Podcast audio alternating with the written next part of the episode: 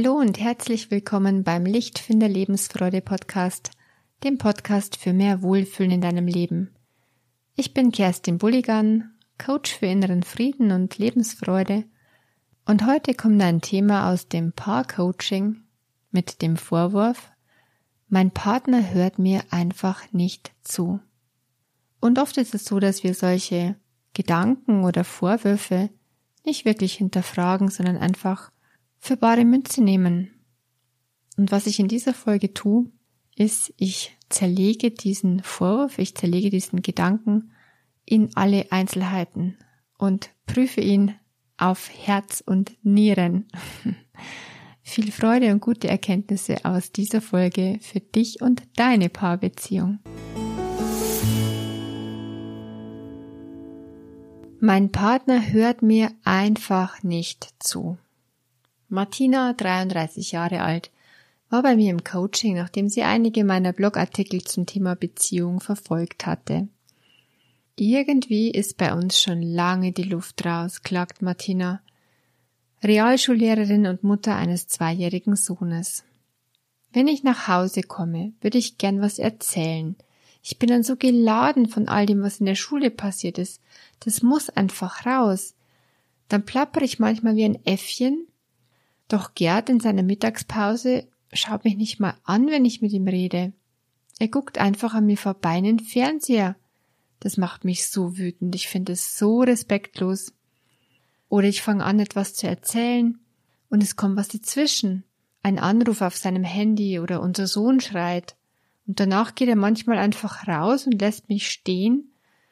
Es interessiert ihn offenbar überhaupt nicht, was ich erzählen wollte. Er hat's dann sofort vergessen, dass ich ja bereits angefangen hatte mit einer Geschichte. Immer öfter ziehe ich mich dann beleidigt zurück und es herrscht einfach nur noch Stillschweigen zwischen uns.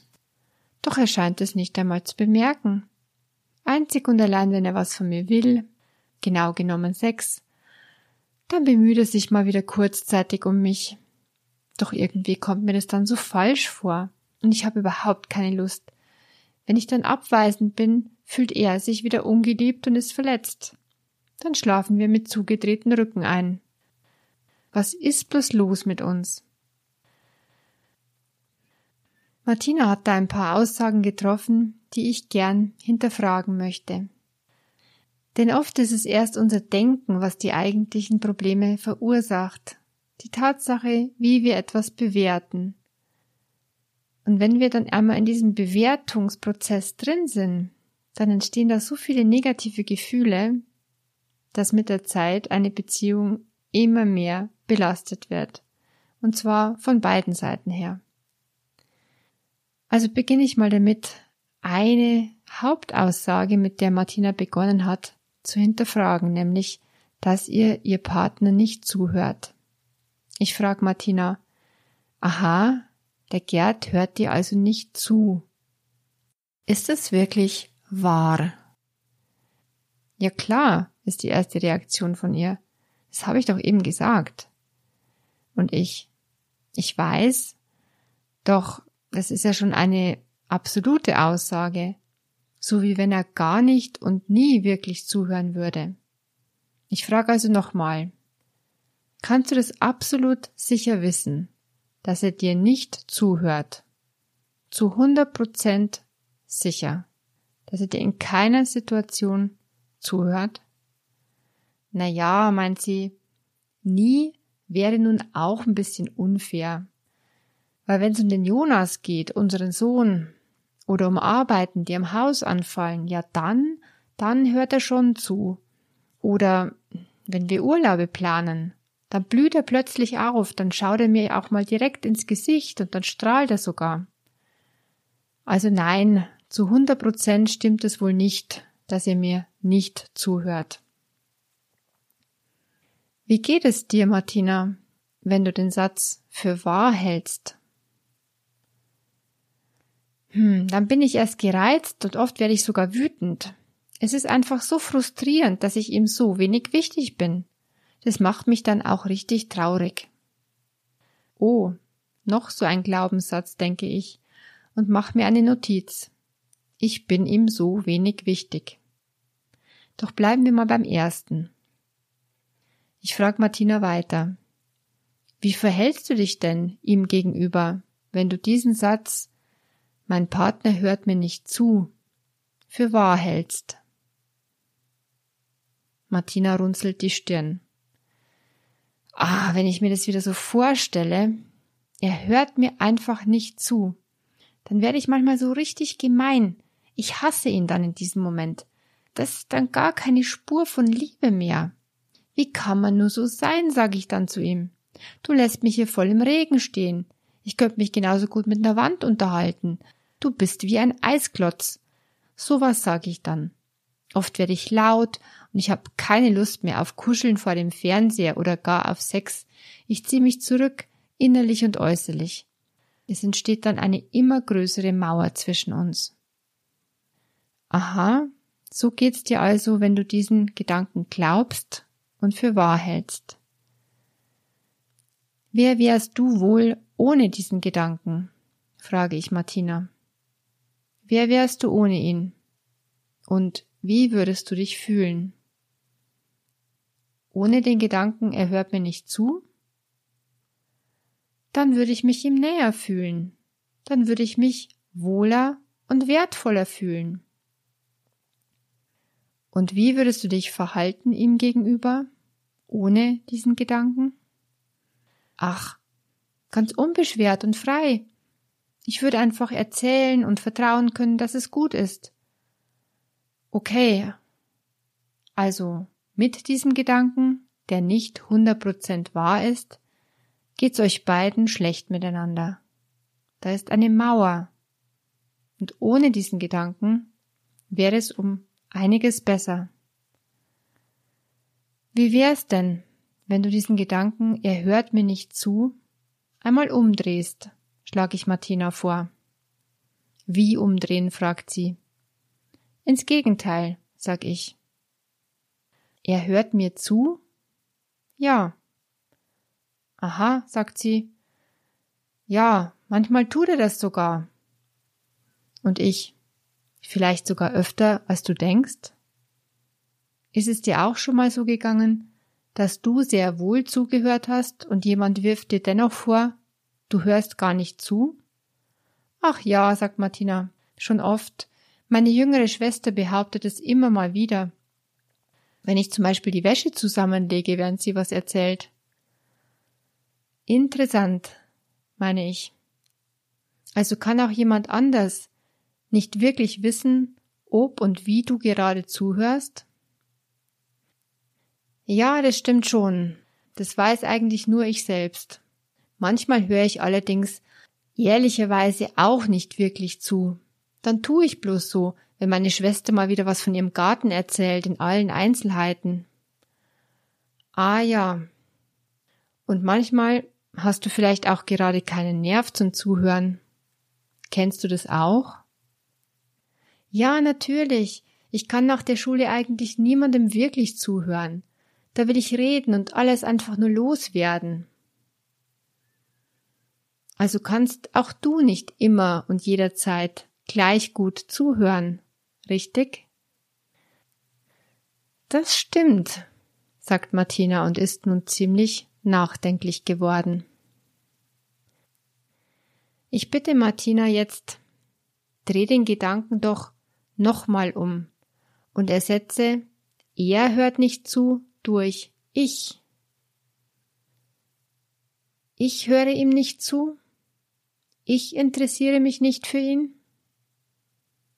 Hm. Auf einmal entgleisen Martinas Gesichtszüge. Das stimmt tatsächlich, murmelt sie und ist sichtlich betroffen. Ich höre Gerd tatsächlich auch viel zu wenig zu. Ehrlich gesagt interessiert mich seine Arbeit nicht wirklich. Das fade Bürozeugs und die Steuerfälle.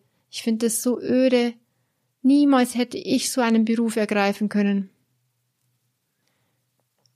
Ja, das war dann schon eine starke Erkenntnis.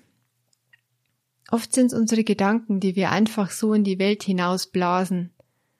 Immer ist das so. Oder nie. Ganz bestimmt, ich weiß, dass es so ist. Und aufgrund dieser felsenfesten Überzeugung fühlen wir uns entsprechend schlecht.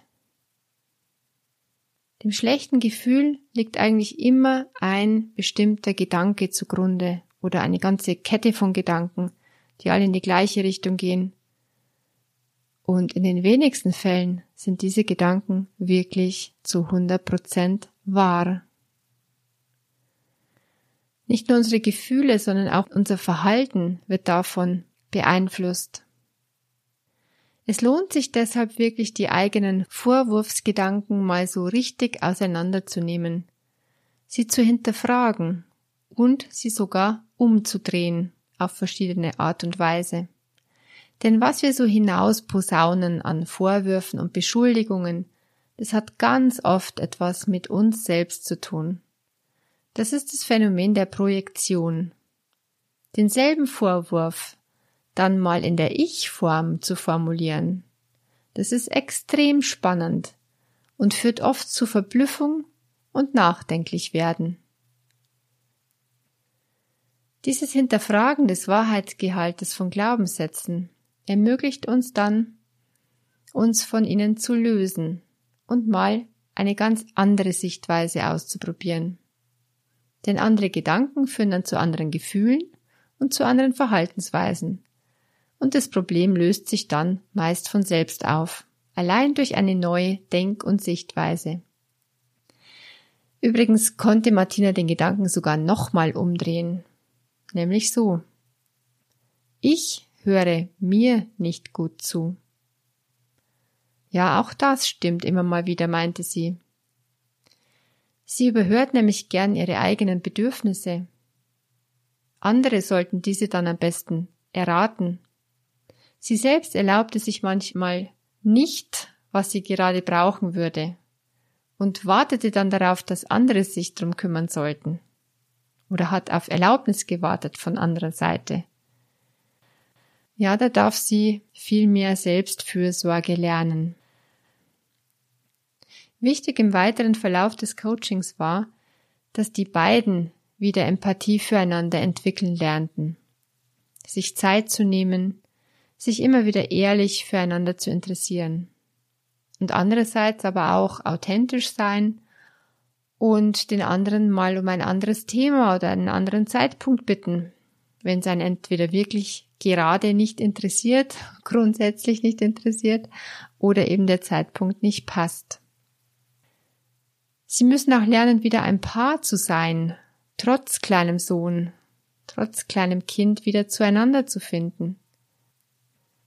Das Thema mit der fehlenden Lust auf Intimität löst sich dann oft automatisch mit, wenn man sich wieder füreinander interessiert und öffnet für die Bedürfnisse des anderen. Denn vor allem Frauen brauchen das Gefühl, wirklich als Mensch begehrt und wertgeschätzt zu werden um sich öffnen zu können. Männer benutzen Sex dagegen oft als Mittel zum Stressabbau oder als Liebesbeweis. Wichtig ist, dass die beiden wieder mit mehr Verständnis aufeinander zugehen und auf die Bedürfnisse des anderen eingehen. Das ist ein guter Weg. Und die eigenen Gedanken anzufangen mal zu hinterfragen. Das ist jetzt meine Methode in diesem Coaching gewesen beim nächsten laut ausgesprochenen Vorwurf an deinen Partner oder deine Partnerin oder auch beim nächsten still gedachten Vorwurf, frag dich doch mal, stimmt es wirklich, was ich da gerade denke? Immer kann ich absolut sicher sein, gibt es keinerlei Ausnahmen? Oder neige ich da vielleicht gerade zur Übertreibung, weil bei mir nämlich gerade was gehörig zu kurz kommt. Was brauche ich denn gerade so dringend, das unbedingt angeschaut und erfüllt werden möchte? Was ist es, was bei mir gerade zu kurz kommt? Ist es Nähe, Zärtlichkeit, Wertschätzung, die Sehnsucht nach Liebe? Wenn du dir unsicher bist, welches Bedürfnis gerade zu kurz kommt bei dir, dann schau mal auf meiner Website vorbei. Da gibt es immer noch die Gefühls- und Bedürfnisliste zum Download, zum kostenlosen. Da kann man mal nachschauen. Es gibt so viele schöne Bedürfnisse und es ist gut, wenn man ein Wort dafür findet, um das zu benennen. Komm mit deinem Bedürfnis dann in Kontakt und gestehe es dir zu. Zum Beispiel das Bedürfnis nach Aufmerksamkeit oder Wertschätzung. Es darf sein. Es ist gut. Es ist lebenswichtig. Du hast ein Anrecht auf dieses Bedürfnis. Atme hinein in dein schönes Bedürfnis. Lass es da sein.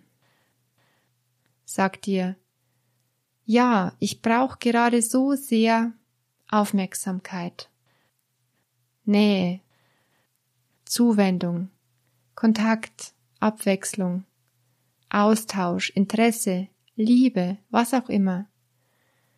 Sprich es aus für dich und atme hinein. Dein Bedürfnis ist wertvoll, es hat jede Berechtigung da zu sein, nur dein Partner ist nicht allein verantwortlich, dir dieses Bedürfnis zu erfüllen. Denn es ist dein Thema, das da gerade getriggert wird. Nur bitte gib deinem Partner eine Chance und sag ihm, dass du das jetzt gerade besonders brauchst. Sag ihm, wie wichtig dir das ist. Denn Gedankenlesen ist etwas, was wir fast alle verlangen von unseren Liebsten, doch es ist etwas, was niemand wirklich gut kann. Wenn du ehrlich bist, du selber auch nicht. Sag es deinem Partner dann ohne Vorwurf und ohne Anklage. Sag ihm, es ist mir wichtig, dass du mir jetzt gut zuhörst. Dann fühle ich mich wichtig für dich. Übrigens habe ich bei Martina noch nachgefragt, woran sie denn erkennen möchte, dass ihr jemand gut zuhört. Martina hat sich das ganz genau überlegt und ihren Gerd gebeten.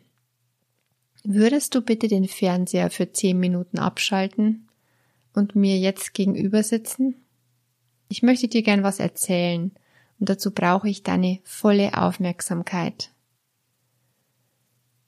Blickkontakt war ihr dabei wichtig. Und weil Gerd wiederum die Beziehung zu seiner Frau wichtig ist, nimmt er ihre Bitte ernst. Nur manchmal bittet er wiederum um einen kurzen Aufschub, wenn zum Beispiel gerade Sport im Fernsehen kommt, was ihn so brennend interessiert. Dann nimmt wiederum Martina Rücksicht und wartet oder sie ruft inzwischen jemand anderen an, dem sie das gerade erzählen kann. Bedenke bitte, auch wenn du alles Recht auf dein Bedürfnis hast. Denn alle Bedürfnisse sind schön und dienen dem Leben. So ist dein Partner doch nicht deine Bedürfniserfüllmaschine. Du kannst immer auch selbst für dein Bedürfnis versuchen zu sorgen. Auch wenn du es am liebsten hättest, dass es jetzt von ihm käme, auch wenn er deine Lieblingsstrategie ist. Ein Bedürfnis kann immer durch verschiedenste Strategien erfüllt werden, nicht nur durch diesen einen Menschen. Vielleicht kannst du mit einer Freundin für mehr Abwechslung an den Abenden sorgen. Vielleicht kannst du proaktiv sein und einen romantischen Abend zu zweit organisieren, damit es mit euch beiden nochmal was wird.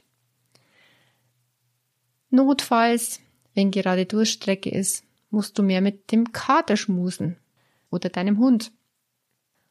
Und dein Bedürfnis nach Liebe kannst du dir auch selbst zum Teil erfüllen, indem du dich ganz liebevoll umarmst und sagst, hey, du bist die Tollste.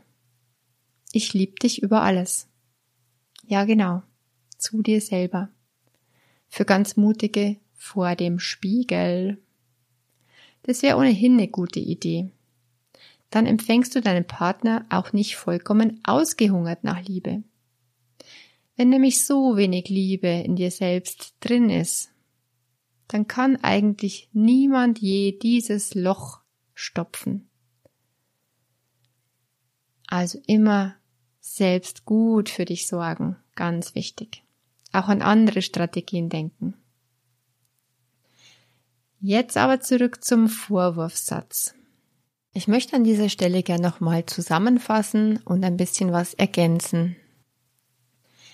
Oft ist dieser Vorwurfssatz ein Sollte-Satz. Er sollte mir besser zuhören. Hinterfrage diesen Gedanken. Gibt es oder gab es schon mal irgendwelche Ausnahmen? Wenn ja, ist der Gedanke so in dieser Form nicht zu 100% wahr. Überleg dir, wie du dich verhältst, wenn du diesen Gedanken weiterhin denkst und glaubst. Überleg dir, wie es damit geht, solange du diesen Gedanken glaubst. Und wie wäre es ohne diesen Gedanken? Wie würdest du dich fühlen ohne ihn? Wie würdest du dich verhalten ohne diesen Gedanken in deinem Kopf?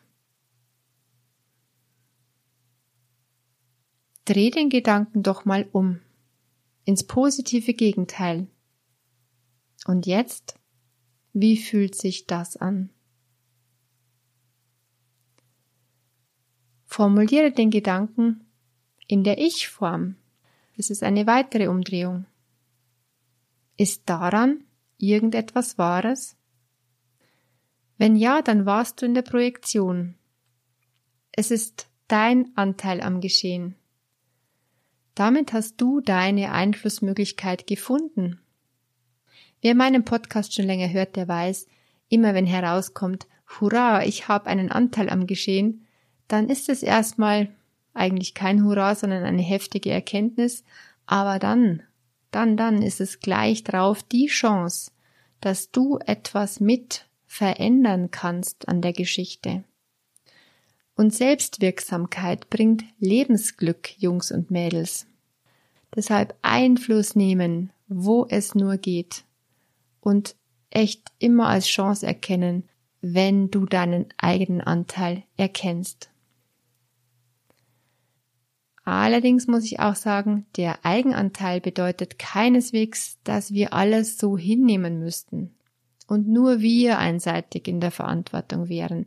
Nein, wenn nämlich dauerhaft deine Bedürfnisse in eurer Partnerschaft massiv zu kurz kommen würden, und das obwohl du schon sehr gut für dich selbst sorgen kannst, dann, ja, dann müsst ihr vielleicht auch mal hinterfragen, ob es zusammen mit euch beiden weiterhin wirklich Sinn macht ob denn noch genügend Wille beiderseits da ist, miteinander überhaupt weiterzumachen. Denn, mal ganz ehrlich, keiner zwingt euch zusammen zu bleiben, oder?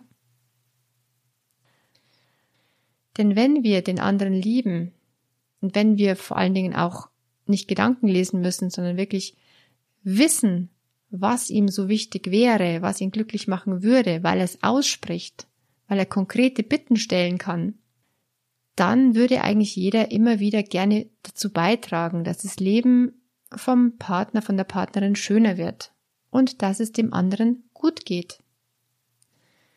Und wenn es eben nicht so ist, dann, ja, dann darf man wirklich auch die Beziehung an sich hinterfragen. Dann kommt man dauerhaft emotional zu kurz. Für Martina war das Hinterfragen in dieser Coaching-Session ein Anlass, sich selbst zu hinterfragen. Nicht nur ihrem Mann die Rolle des Bösen zuzuschieben, der einfach nicht zuhört und sich einfach nicht interessiert.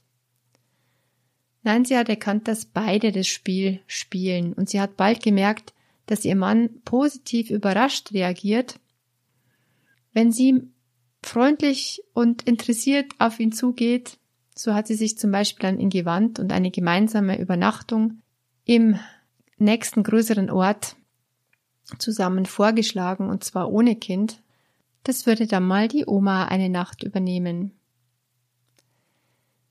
Ja, die Generalisierung in Aussagen herauszunehmen oder in Gedanken herauszunehmen, das nimmt Zündfeuer aus einem Paarkonflikt heraus. Denn bekanntlich stimmen immer und nie bei Konflikten nie also ja, manchmal hört Gerd ihr schlecht zu. Das stimmt. denn da ist er gestresst und braucht seine Ruhe. Oder das Thema interessiert ihn gerade nicht. Oder er hat nicht erkannt, wie wichtig ihr das gerade ist. Es ist jedenfalls keine böse Absicht seinerseits, und diese Erkenntnis beruhigt Martina ganz ungemein. Es hat also gar nichts wirklich mit ihr zu tun. Es ist sein Stress, es ist sein Ruhebedürfnis, gerade Mittag, in seiner Pause. Es ist sein Thema. Ja, und es ist ihr Thema, dass sie besonders Aufmerksamkeit und Austausch nach der Schule braucht. Martina nimmt sich deshalb vor, nach der Schule von jetzt an erstmal eine Kollegin anzurufen, die an einer anderen Schule ist, mit der sie gut befreundet ist und die auch gerne Austausch hat. So kann sie erstmal Dampf ablassen und gleichzeitig Feedback einholen, noch dazu von jemandem, der wirklich Ahnung hat und ihre Situation sogar sehr gut nachempfinden kann. Und mit Gerd nimmt sie sich am Abend mindestens 15 Minuten Zeit, wenn der Kleine im Bett ist. Der Fernseher wird dann ausgeschaltet und sie sitzen auf der Couch und reden oder schweigen auch mal gemeinsam. Es wird gekuschelt und Musik gehört. Das war etwas ungewohnt am Anfang, doch mittlerweile genießen beide die neue Nähe und den neuen Termin zu zweit am Abend. Genau beschrieben ist diese Methode des Gedankenhinterfragens im Buch von Byron Katie Lieben, was ist. Ich verlinke es dir unten in den Folgenotizen. Und zum Abschluss frage ich dich noch, was ist denn dein Vorwurfssatz, dein Gedanke, der dir sofort durch den Kopf schießt, wenn du an einen Konflikt mit deinem Partner denkst? Viel Spaß und Erfolg beim Hinterfragen dieses Gedankens und beim Umdrehen. Deine Kerstin von Lichtfinder.